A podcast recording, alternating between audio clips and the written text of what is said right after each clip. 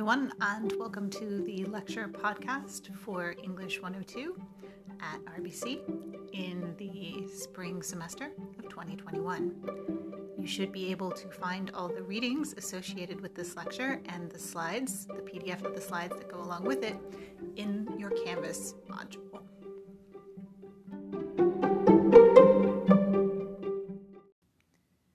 So, today we're going to be talking about the elements that make up a critical conversation or a summary and response. Basically, how you interact with other texts as you produce texts of your own. And this is a very common form of academic writing. So, your readings for today came from the textbook They Say, I Say. And in order to get a really good in depth overview of all of the concepts that we're going to go over in brief today, and some that we don't, you want to make sure that you've done these readings. Okay, so the thing that is essential about a critical conversation is that it is, in fact, a conversation, which means that you are interacting with the ideas of someone or someone's else.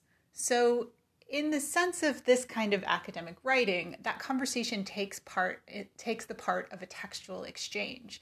You read what someone else has written and then you craft a response around that. In your response, you want to be able to sum up or summarize what it is you're responding to. Successful summaries describe the content of the work being summarized while structuring the summary in a way that foregrounds uh, the way you're responding to it. So it's a balancing act in which you have to be as accurate as possible in representing the argument and ideas of the source that you're summarizing, but you also want to present it in a way that allows you to respond to it. So that means emphasizing the ideas and points within the essay or text, whatever kind of text it is that you're responding to in your summary. So, good tips for writing successful summaries put yourself in the shoes of the writers you're summarizing. Try to represent their main points the way they would. This is really important. Summaries need to be in good faith, they need to accurately represent the arguments, points, ideas of the original writers and not you, not you, the summarizer.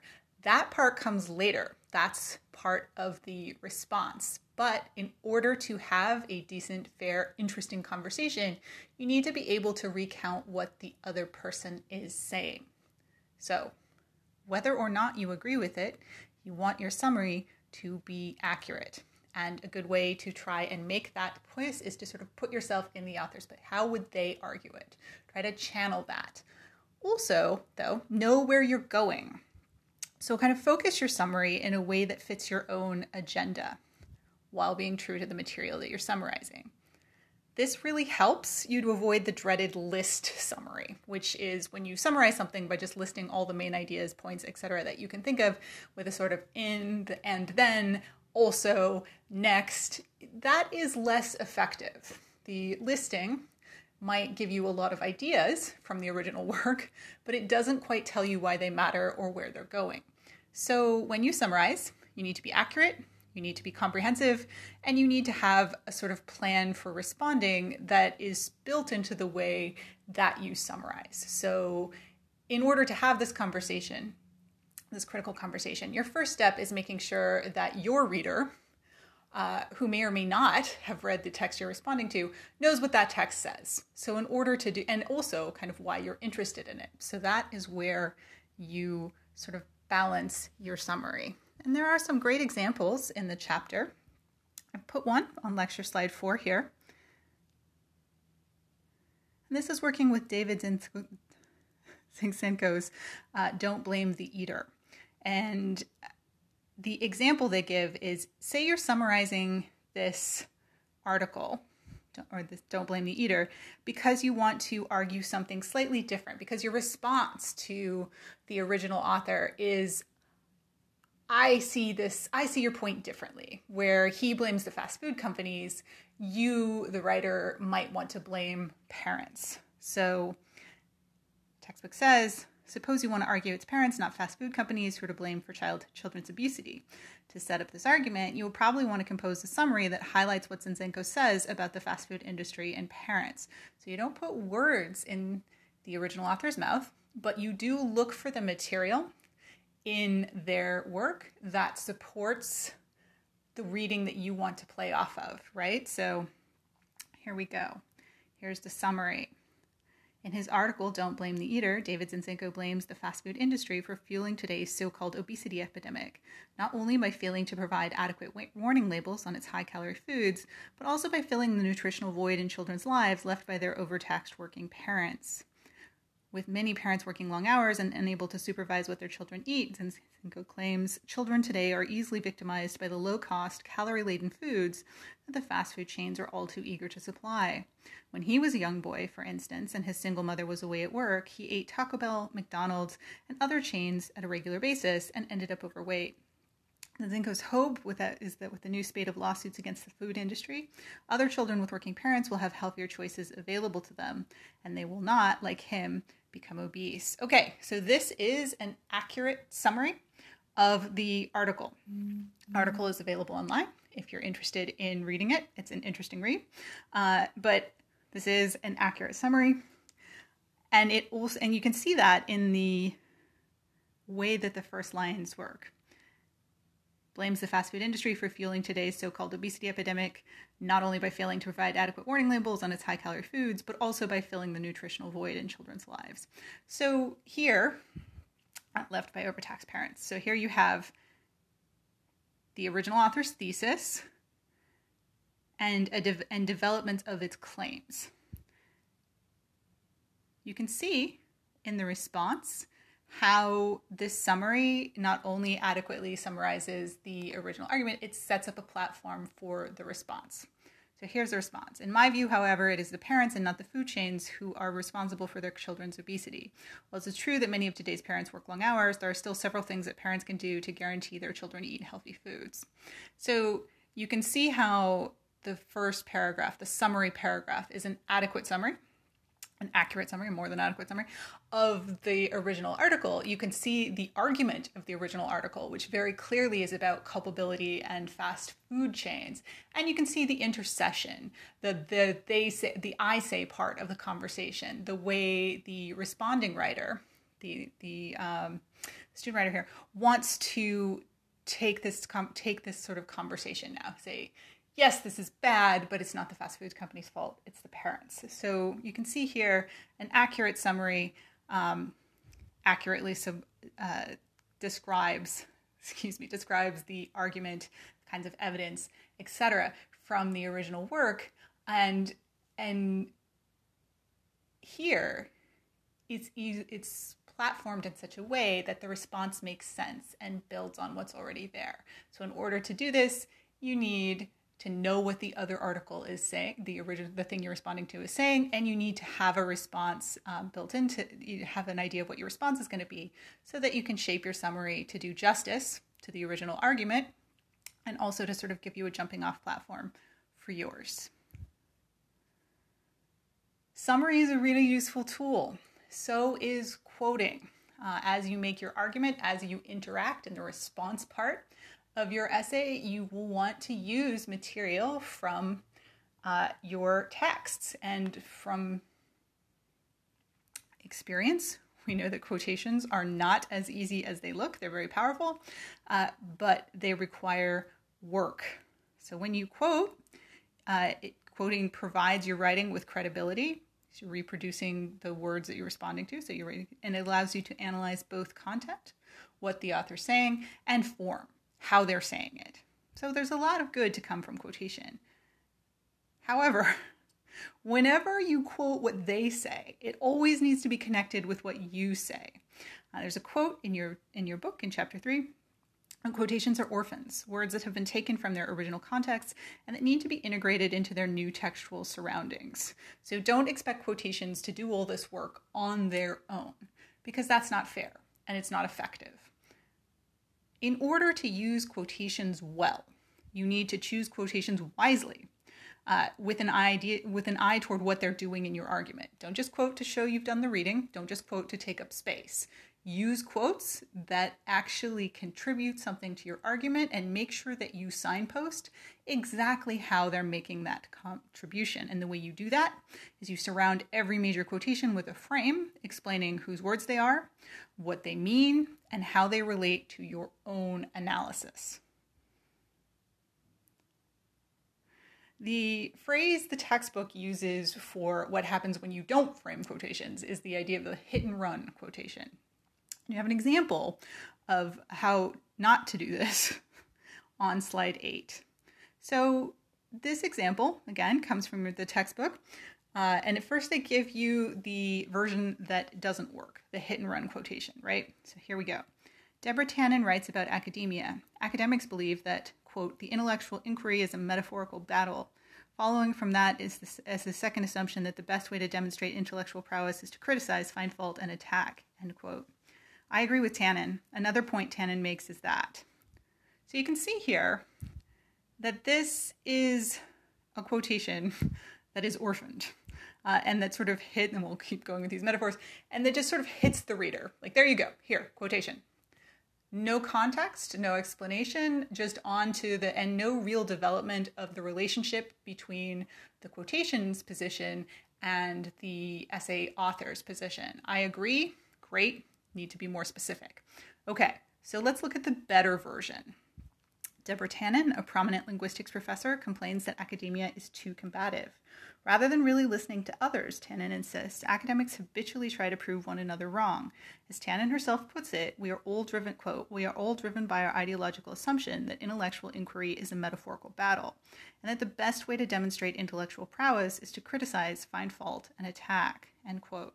In short, Tannen objects that academic communication tends to be a comp- competition for supremacy in which loftier values like truth and consensus get lost. See how much different this is. See how well the quotation is framed. We get context on who this person who's being quoted is, uh, what her qualifications are, and we get context on why this matters. Um, we understand in more detail here and not that much more, you don't have that much more writing but what you have is significant the framing sets up uh, why this what this means um, and you can see in the end, at, or at the end of the paragraph after the quotation, the student writer has also sort of summarized, summed up again the quotation. So she puts into sort of concise form the essence of what she thinks this quotation proves. And then, and only then, she moves on to her interpret her response. Tannen's observations ring true to me because I've often felt that the academic pieces I read for class are negative and focus on proving another theorist wrong rather than stating a truth.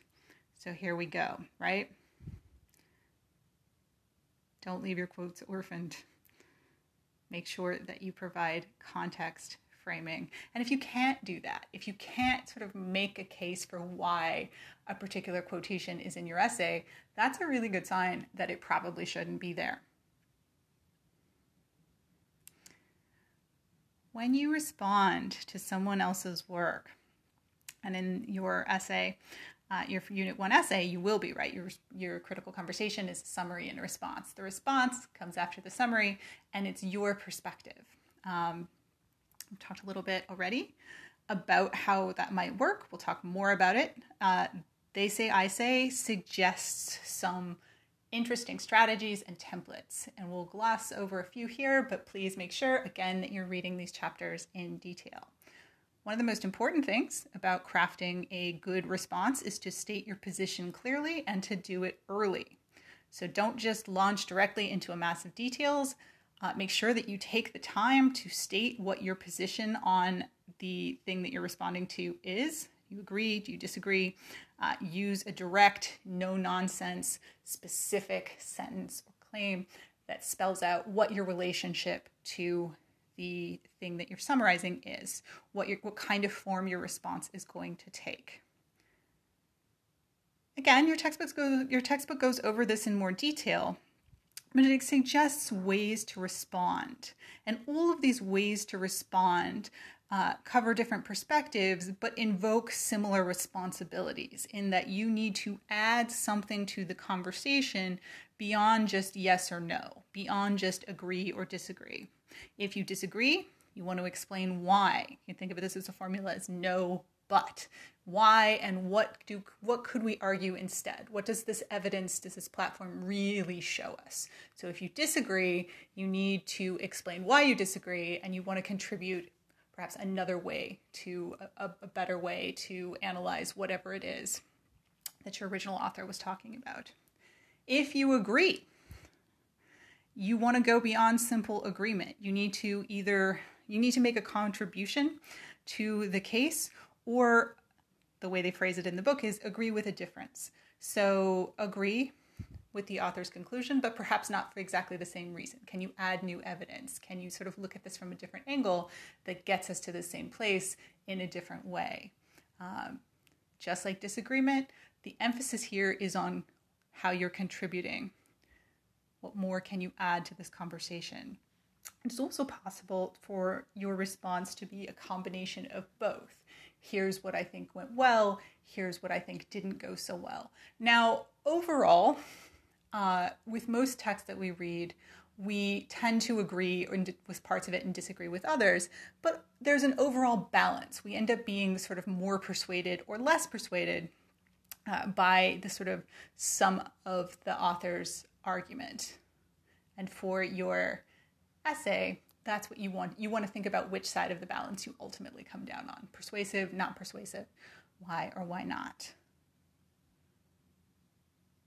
one of the most important things that you can do when you're having an academic conversation in writing as you so often will, is to make sure that you're marking your place in the conversation and that you're also aware of other authors' place in the conversation, in the dialogue.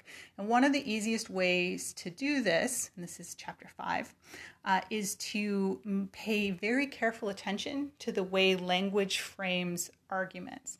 Your textbook calls these voice markers, which allow authors to relate multiple perspectives um, as well as their relationship to those perspectives. So, very small words nevertheless give you very strong positions uh, between who's saying what and how they feel about it. And on slide 13, we have an example from the book. We are all middle class, or so it would seem. Our national consciousness, as shaped in large part by the media and our political leadership, provides us with a picture of ourselves as a nation of prosperity and opportunity with an ever expanding middle class lifestyle. As a result, our class differences are muted and our collective character is homogenized. Yet class divisions are real and arguably the most significant factor in determining both our very being in the world and the nature of the society we live in. So, on the slide, you can see that I have put a few words in orange. And these are the voice markers. And you can see they don't take up a ton of space in the writing, but they give us a lot of information about the perspective. So if I say we are all middle class, and then I say, or so it would seem, I've undermined that argument, right? Because if I say something seems a particular way, I'm implying that it really isn't. The rest of the paragraph, the first paragraph, goes on to talk about how um, media and political leadership provide us with a picture of ourselves. So you can see how that is framed as an external things. They not we don't we don't create these pictures for ourselves. They are given to us by these external forces. Uh, and the author argues, a result of this, our class differences are muted and our collective character is homogenized. And you get a sense immediately in the next paragraph about how the author feels about those effects, about that kind of homogeneity, right? Yet is a disagreeing word, right? It's a hold on, this doesn't quite, if I say yet, I'm not agreeing, right? Yet class divisions are real and arguably the most significant factor. So this author is responding to a phenomena that he doesn't agree with, right? And you can tell that through these short, sweet, super important uh, voice markers that tell you what the relationship is between ideas and this speaker. So these get easier to see the more you look for them, and they make your writing and your perspective and your argument clearer the more effectively you use them. Okay, so we're going to end this here. Try and keep it short and sweet. Make sure, again, that you've done the readings. Uh, just keep in mind, guys, critical conversations are essential. They're a huge part of how academia works, doesn't matter what discipline you're in. The critical consensus, the critical dialogue is always ongoing. Uh, and perhaps most importantly, they get easier with practice. So even if this doesn't feel like a lot of fun or like it's particularly easy right now, uh, it gets better. The more you do it, the easier it gets. So hang in there. Let me know if you have any questions or concerns. And that's going to do it for us today.